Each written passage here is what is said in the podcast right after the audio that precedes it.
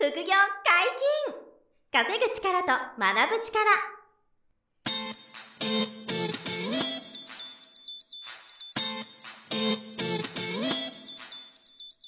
この番組は稼げるようになりたいを叶える副業アカデミーの提供でお送りいたします。副業アカデミーはあなたが副業で稼げる状態になることにコミットしたスクール。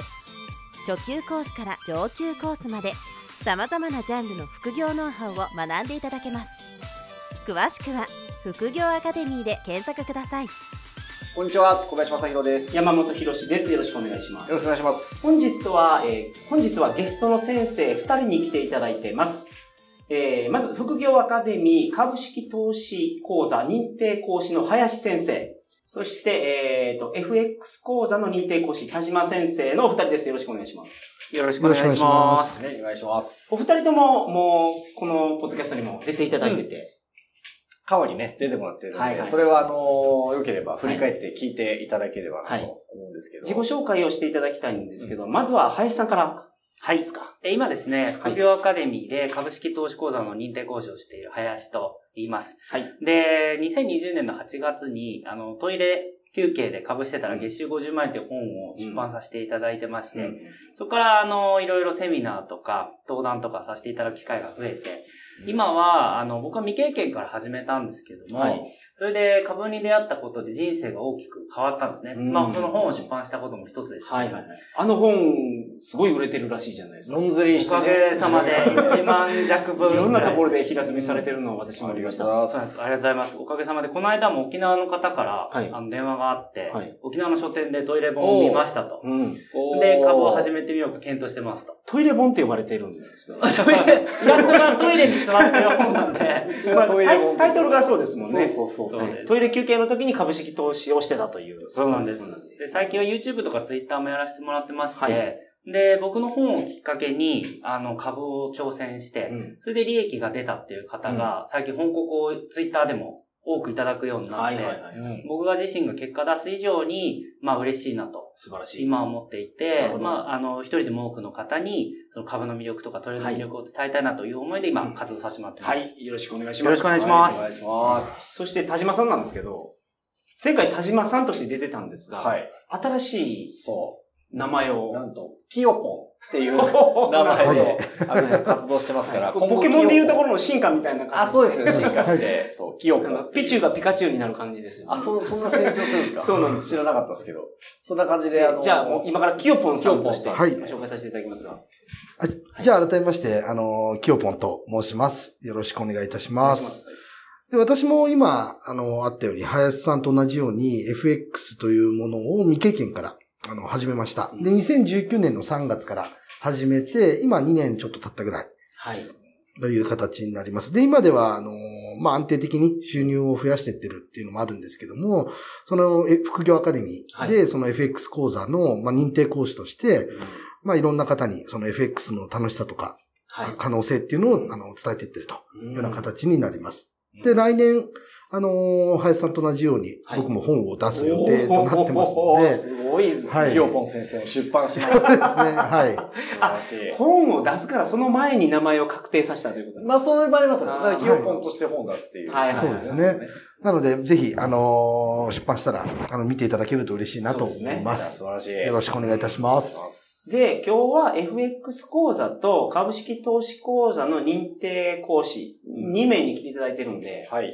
株と FX のそうです。まあ違いであったり、そうそう、比較をしていきたいなっていうところですね。はい。で、二人ともすごく、あの、経験値が、うんあの増えてきているので、はい。多分、単月100万円はもうやったことあるもんね。はい。はいこれね、はい二人ともそれぞれ。すごくないですか？すごいですね。そう単月100万円のプラスってそう、プラスの利益はい要素を取ったことがもう、二人ともあるっていうことで、なかなか、あの、やってみるとわかるんですけど、はい結構大変なんですよね。うん最初のうちはね。だからそこまで行って、行ってきてるけど、もちろんお二人ともあの、もともと、あの、経験値ゼロから、はいはい。はいですから、だって、キヨポンも2019年のはい3月より前は全くなかったまあ、もんね、全く全くですね。ゼロです。うん林くんも僕も18年と18か年に、うちの手伝いしてくれてから、あの、株始まっ初めて触れたもんね。そうです。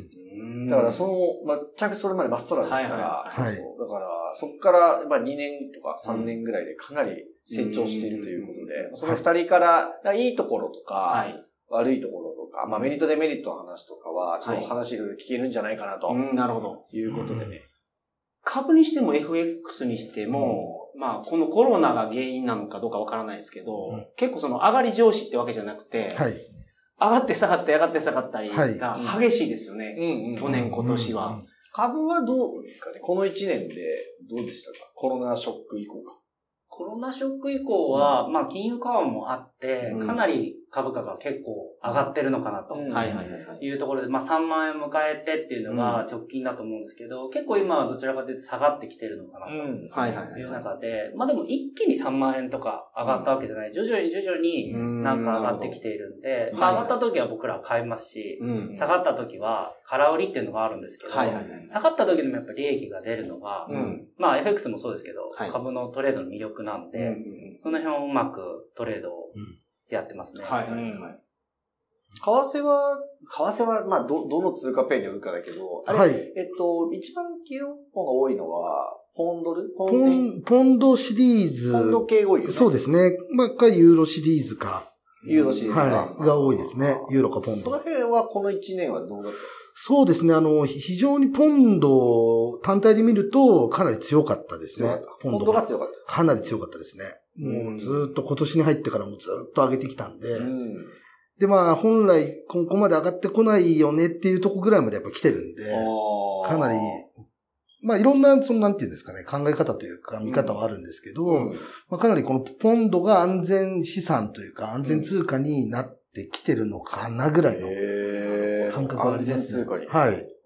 まあ、逆に言えば、まあ、もうちょっとな、あの、大きな目線で見れば下がりすぎてたっていう目線もあるんですけど。なるほどね。うん下がりすぎたものがはい。戻ってきた。まあ、戻ってきた見方もある。。はい、見方もありますね。二人して共通してるのは、あの、チャートを見て、えー上がるか下がるかっていう考察をしてると。うんそうですね。いうところで。はい。そうですね。あれ、ファンダメンタルズはほぼないからな。林くんは、まあ、もうほぼない。ほぼないと言っても過言ではないです。ただ、気をつけなければいけないところは、うんあの、避けたり、うん。えー注意したりはする程度で、はいまあ、だからなんか情報雑誌を読むとか、はい会社指揮法を読む、うん。アナリストの情報を参考にするとかはな全くないですね。全くなしと。はい。うんなるほど。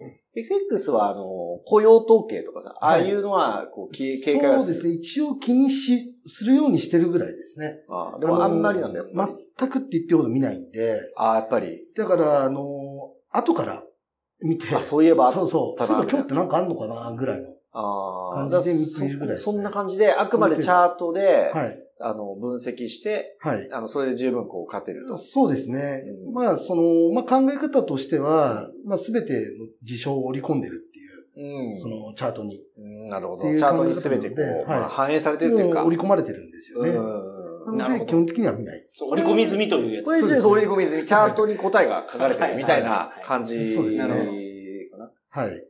少し、あれ、それぞれの、あれ、えっと、なんつうの考察の仕方というか、テクニカルのち、違いみたいなのが、はい。あの、株と FX それぞれでなんかこう、リスナーさんに伝わるといいなと思っているんですけど、うんあれ、林くんの株のトレードの、なんていうの、まあ言える範囲でどうやってこう見てるかっていう、その、ポイントっていうのかなっていうのをちょっと簡単に説明してもらいたいなとまずは時間のところが結構大きくて。株というと、うんまあ、結構、えーチャートとか、うんえー板とか株価にこう張り付いてるイメージが結構あると思うんですけれども、まさに僕はトイレ休憩で、はいはい。2時半から3時うんの間によくトレードをすることが多いです。はい。うんしかもそのトレードの時間というのはもう本当1日、まあ慣れてくると本当5分とかうん。3分とかでできてきて、うん。で、もうトレードをする前に、ある程度その入り口出口って言ってるんですけど、エントリーする理由と手仕まいする理由っていうのが決まっていて、うん。まあでも多くの一般の人っていうのは、なんかこの銘柄買おうかなと思っても、うん。まあ買ったらいいけども、どこでじゃあ利益確定するのっていう手仕まいとか、はい。どこでじゃあまた損切りするのっていうのがうん。決まってないと思うんですけど、はい。あの、僕のトレードは基本的には入り口と出口をもう入る時点で決めてからエントリーするんで、うん、まあ本業で忙しい皆さんにも、副業向きな株式トレードっていうのが、うんまあできるんじゃないのかなっていう、はいまあ僕も体現してるのもある。うんはい。2時半から3時はい。にやることが多いと。が、僕の中でのゴールデンタイムだと思ってます。その、はい副業アカデミーの株式投資講座もそのスタンスがベースになってできてるんですよね。そうです。基本はそうですね。特に最初は、あの、はい2時半からはいはいはい3時の、うんその、引けっていううんところでやるのが一番、はい。株価が1日動いた後の落ち着いたところでやっていくっていう。ちょっとあの、中級上級の人は、あのね朝一見たりね、そうです。いろいろあるよね、はいだんだん基本はでも2時半3時が、なるほど。あの、できれば一番いいんじゃないかという話でお話をさせてもらってますね。だからその FX と株式、国内の株式投資で言うと大きな違いっていうのは取引時間だと思うんですうですこれがいいと思いますね。だから FX で言うと別にね、あの、朝9時から3時とか株と違って関係ないから、そうですね。どこでトレードすることが多いですか？そうですね。。僕も、あの、まあ、林さんと同じように、その、ずっと張り付いたりとか、うんその、チャートの前にずっと張り付いて何時間もトレードするとかっていうことはないので、はい基本的にはそのスイングトレードって言われる、あり、あの、割かし長期目線でやってるので、一一週間に2回ぐらい、はい2回3回ぐらいのトレードですね。トレードは。はい、その感覚的に。チャートは毎日決められた時間に見るけど、はい。実際にトレードするのはもう1週間に2回ぐらい。そうですね。2、3回チャンスが来ればやるかはいはいな、ぐらいの感覚うでんやってますね。で、時間は、うん何時ぐらいが多いんですかね。日中、夜が多いかもしれないですね。夜やることが、うん夜エントリーしたりすることが多いかなって感じがその分。析とかはいつやってることが多い？週、うーん週末。最近慣れてきて、もう携帯電話で、うん。パパッとやっちゃうんで、でまさに電車で通勤してる最中にう、ん携帯でできちゃうんで。電車の中でやってますね。うん5分、10分ぐらい。慣れてきてるから。慣れてきたんで。本来はあのパソコンで、はいあの FX 講座の場合、こうライン分析で、そうですね線をね、はいこう横の線と斜めの線をこう引いて、はい。ライン分析して、はい。その方向性をこう見き見ていくみたいなはい。ことがベースだと思うんだけど、それがあれ慣れてきたら、はいそれがもうなくても、そうですねスマホである程度こうチャート見ながらはい。できちゃうっていう。できちゃいますね最初はそれが難しい。そうですね。さいあの、難しいというよりは、その、大きい目線でやっぱり見る訓練が最初必要なんで、結局携帯電話で見れる範囲って狭いんで、はいはいはい。だから全体像を見た上で今どういう状況なのっていうのがうん、その相場環境認識っていうのが大事なので、うん。まずは大きい目線を作るためにもパソコンで訓練する。訓練すると。という方がおすすめですね。そのパソコンで大きな目線で見るのは、今もし週に1回ぐらいはやっておいてそうですね。たまに見て、あ、今こんな状況、全体感見てって形ですで、あね。とは細かくなったら、もう電車でもスマホとかで、全然あの、確認してはい、やっていくと。大丈夫ですね。はい週2回っていうのがすごいんですけどね、実は。その、すごいっていうかその、週2回楽やんと皆さん思ってるかもしれないですけど、うん買いたくなるんですよ。そうなんですね。見たくなる。手を出したくなる病っていうのが、そうなんですごいから、週2回しか、あの、やれ、やれないって思ったら、えーみたいなね。っていうか、それはかなりその、勝てる状況まで待ってるっていう。ってことですよね。そうです。これがね、手出しちゃいますから。はい。でも最初の頃とかど、林くんとかどう、あ、今、今はさ、どれぐらいのエントリー回数なの？大体。まあ、あ週か1ヶ月か。週にやっぱり1回あるかないかになってきました。本当に少なくなってきました。あーやっぱ減ってきてない？やっぱ林くんも。減ってきてます。それはやっぱり、えっ、と、条件がいくつかエントリーするためにあるんですけど、はいそれが、あの、まあ、4つとか5つうん重なるぐらいまでうん自分の中で自信持ってからエントリーするはいようにしていそうて。これ大事なんだよね。この条件が出たら上がりやすい。はい、そうです。この条件が出たら下がりやすいとかあるので、その上がる方を読んだときは、上がるその条件がいくつも溜まってるときほど、うん。より上がりやすくなると。そうです今までの統計的に。そうなんですよね。だからそれが、ポイントが溜まるまで。そう、どれだけ待ってるか。ん。なんかあの、株式投資だと山下圭君の、はいあの、講義の、まあ、ノウハウなんですけど、はいまあ、ポッドキャストもね、何回も出てもらってますけど、なんか前の高値まで上がってきたとか、はいはいあと新値更新っていう、そうんのローソク足が何日新値を更新したか。っはい。ていう新値更新とか、節目とか、はい。あの、3ヶ月以上横ばいがあってとか、はい。はいそういうのがこういっぱいあるんですけど、これはあの、本にも書いてるし、あ、そうですね。山下さんの本にも書いてますし、あと無料のセミナーでも。あ、そう、無料セミナーもあるし、林さんのそう、セミナーにも。そうですね、書かれてました。書いてあって、そういうところで条件が3つ、4つ、5つ重なっていくほど、こう、精度が高く、はい。でも山本さんおっしゃった通りで、やりたいから、うんこれもう前の高値まで来たから、空売りでしょみたいな。そう。そう。これ、一つサインが出たらもう、一つ来たのが、もう来たんじゃないかと。わかりますわかります。それでやって、そう、上抜け、はい上抜けちゃって、食らうみたいなね、うんこととか、もう、最初の頃とかは、はい結構みんな、うんあの、まあ、し登竜門じゃないですけど、必ず食らうんじゃないかな。うんそうですね。あと、その、僕も勉強させていただいてですね、すごい思ったんですけど、条件が、例えば5つ出ようが10個出ようが、100%そうなるわけじゃなくて、あくまでうん。上がりやすい、下がりやすいなので、うん10個出てもサインが。10個出て、まあ、パチンコだったらもうスーパーリーチビカビカで、そうですね。スーパーリッチ。これは当たったよ。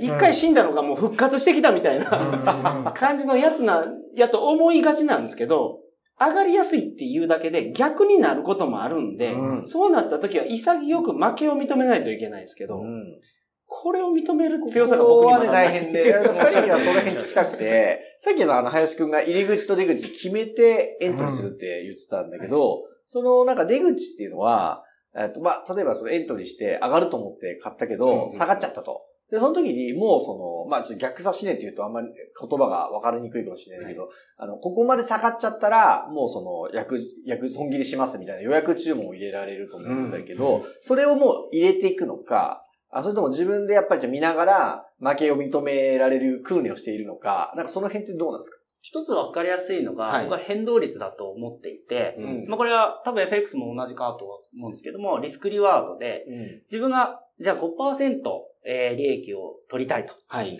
思って、えー買ったけれども、うん。反対に行ってしまうこともね、うん。全然あると思うんで、その場合は反対の5%を許容すると。はい。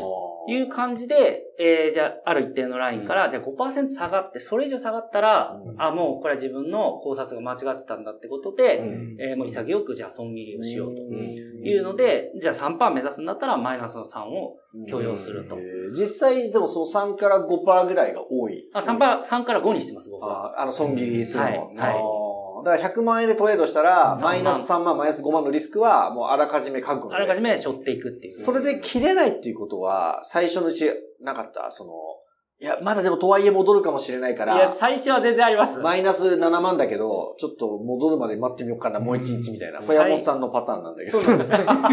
待ってたら戻る時があって、それがいい、良くない経験になるんですよね。そうそうそうそうですねそれがね、そう、それなんとかもなっちゃった経験があると、はいはまた戻るんじゃないかみたいな。もう一日待ってみようみたいになってくるっていう。でも、これ、気づいたんですけど、これやってると、心がボロボロになって続けられなくなるっていう。だからある程度システマチックにしといて、こうなったらこうするっていうのを機械的にやらないと、はい自分の判断とかを入れてしまうと、その度心にダメージを負っていってしまうので、うんそうですね。辛い。そう、辛い。え、それ、林くんはじゃあ最初の頃は、やっぱりそれ全然うまくできなかったことが多かった？多かったです、多かったです。一回それで40万マイナスしたこともあったんで、東洋生還っていう銘柄で。東洋生活あ、なんかそれ当時言ってたね。40そうです万損切りね。もう上がると思ってう、条件もいっぱい揃ってたんですよ。はいはいはいそれこそ。でも買って、うん翌日下がる。うん確か3、4%ぐらい下がって。でもまだ大丈夫だと思って持ち続けてたら、あれよあれよという間に8%、10%になって、で、やむなく10%ぐらいだったと思うんですけど、当時。うん。ん。まあ、でかいよね。だって400万ぐらいってことだもんね。そうです400万エントリーしてて、マイナス10%なんで10%で40万。はいでそこまで認められなかったっていうか、認められなかっかったですね。あるんで、これが最初の頃は、やってしまいがちなうん苦しさみたいなね。うんこれ、これ、キヨポはどうだったの ?FX で最初の頃にそういうのがあって、食らったのか、そうですね。あんまり食らわないかやったの、か。食らいましたね。最初っていうより、あの、ちょっと慣れてきたぐらいの時に僕は食らいましたね。うんあ、あのー去年に食らったって言ってたっ去年食らってますいや、ね。去年食らった。そのキヨポンさんのすごい話話でですね、うんすごい覚えてるのが、うんその、デモトレードで寝れなくなったっていう。あの、デモトレードの時から本気だったっていそうですねあ、これちょっともう一回聞きたいです。久しぶりなんで。そうですね。デモトレードは結構真剣にやってましたね。はい要するに現金使う前に、はい練習でデモトレードをすはいることが、まあ株も FX もね、講座ですごいお伝えしてて、はい。で、あの、清本自身もそれを、はい。あの、最初デモトレードめっちゃ頑張ったと。そうですね。はは、半年ぐらいやったいや、えっと、4ヶ月ぐらいですね。はデモトレードだけ。はいデモトレードお金だけです。うん一その時のマインドだよね。その時のマインドが、はいもうほあたかも自分のお金入れてるかのような気持ちでややってた。そうですね。これは重要ですよね。うん重要ですあのね。、結構そうできないからね、普通。はいあの、自分のお金じゃないから。はい。うん電子データだけだから、そうそうまあいいや、みたいな。はい失敗してもいいや、みたいな気持ちでやるのがデモトレの逆にこう、はい手始めにやりやすい魅力ですからね。はいはい。そこでもう結構あの自分のお金だと思って。そうですね。あの、FX の、あ、株はちょっとわかんないんですけど、株もデモ講座みたいなのってあるんですか？で仮想も、のお金を入れくれあてと、証券会社にはないんじゃあまりないまあないですよねないなだからそういうツールはありますけど。ツールで値動きの、その、追追いかけをしていくだけってことですよね。そうですね。うん FX だけなのかもしれないですけど、FX はそのデモ講座っていうのを。証券会社が用意してくれてて、本当にお金を入れてくれるんですよ。はい。だから CFD でもそう CFD もね出金はできないんですけど、うんなので、本当にリアルにお金が動くんですよ。うん。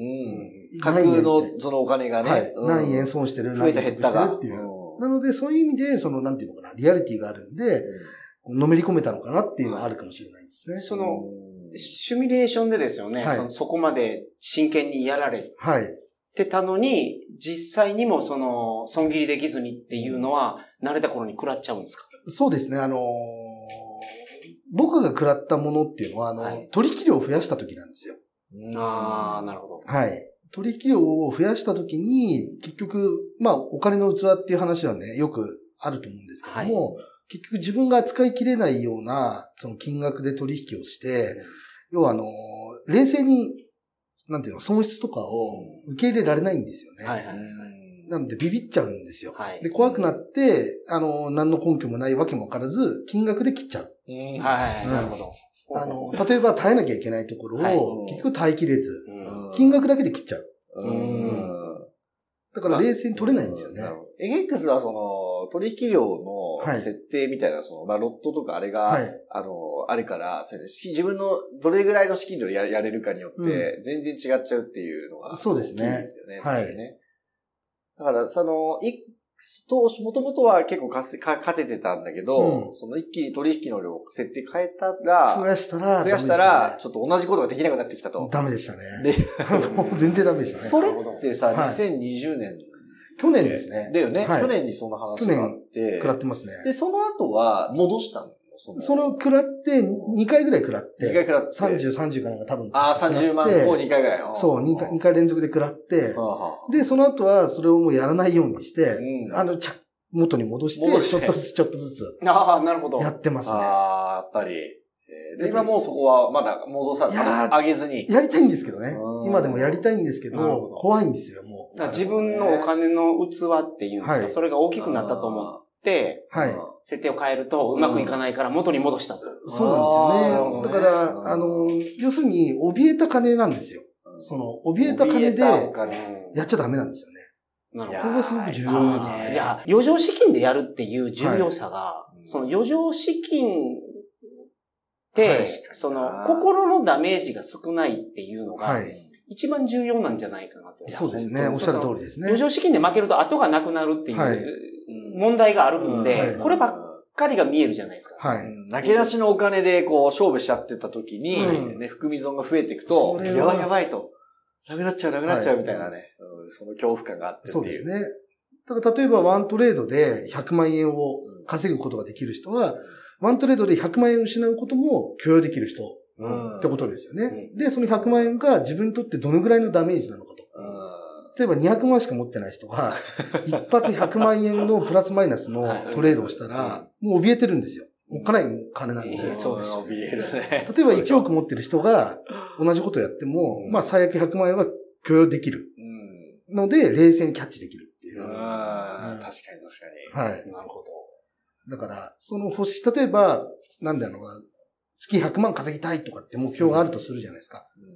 だからその必ず目標があったときは、その反対も許容できるかを自分に問いかけた方がいいと思うんですよね。なるほどなるほどね。マイナス100万も許容できるのかと。はい。それができないんであれば、100万勝つことはできないと思いますね。ああ、なるほどなるほどねそれできて、も、結局、まあ、ラッキー。偶然にできちゃっただけであって、まあ、それが現に僕だったわけですよね。あそれで、すっ飛ばしてるんで。なるほど、すっ飛ばしてるんだ、それで。ビビっちゃって。なるほど。大きな損切りした時の、あの、切なさね。あの、なんとも言えない気持ちはあるよね。うん。みんな、みんなあの過去の富澤を思い出して。いや、暗くなっちゃって。そうですね、確かに言えない。うん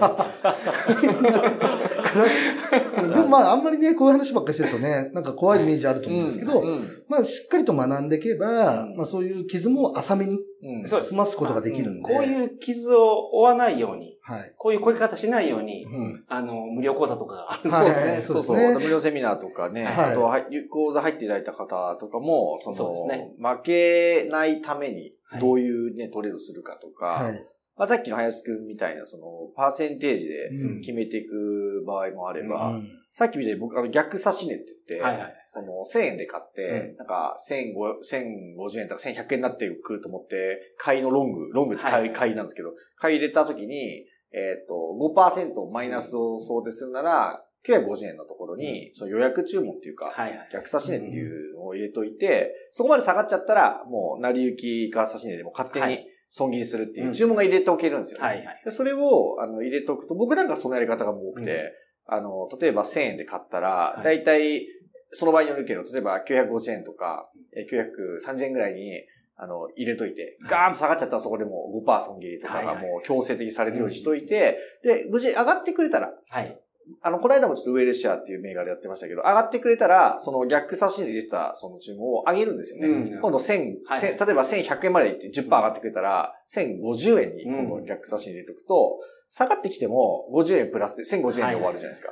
だから、もう利益は確保みたいな。っうん。ていうふうに、その、あの、最初はこう損切りのラインだったけど、えーよ考察通りいけば、ちょっとそのリミットを上げといて、はいはい。あの、どう低くやっても利益は絶対取れると。うん最大値は取れないけど、みたいなことをやったりは結構僕の場合はします、ね。なるほど。はいまあ、それは素晴らしい負けないテクニックですよそう。ね。で、それ、いそこまで入れると安心できるから、うんあの、いちいちちょこちょこ見なくてもいいんですよ。はいもうその他の仕事とか、うん撮影見とかなんか仕事に夢中になってても、はい後で、あ、そういえばどうなったかなみたいな。うんうん6時間後に見るみたいな。うんで、あ、そのまま上がってたやとか、うんあはい、戻ってきてそ終わっちゃった、利益確定終わっちゃっただわ、みたいな、どっちでもいいんですけど、はいはいはい。そうそう。そうするとその時間の拘束も少なくて、うんその副業ベースのトレードがなるほど。やりやすくな,、そうですね。なるかなっていう、これは FX でも株式投資でも両方でも使えるテクニックですかはいおっしゃるとりですね。できるということですね。はいそうまあ、えっ、と、今回お二人に来ていただきましたが、あの、はい今回からですね、数回にわたって、そうですね。お二ちょっといろいろと、FX と株式投資講座、はい。両方のお話をしていただくのではい。お願いします。よろしくお願いしますはい。お願いしますお願いします。副業解禁稼ぐ力と学ぶ力、そろそろお別れのお時間です。お相手は小林正宏と、林亮と。今日ポンと。山本博史でした。さよなら。さよならさよならさよなら。この番組では皆様からのご質問を大募集しております副業に関する疑問・質問など副業アカデミーウェブサイトポッドキャストページ内のメールフォームよりお送りくださいませ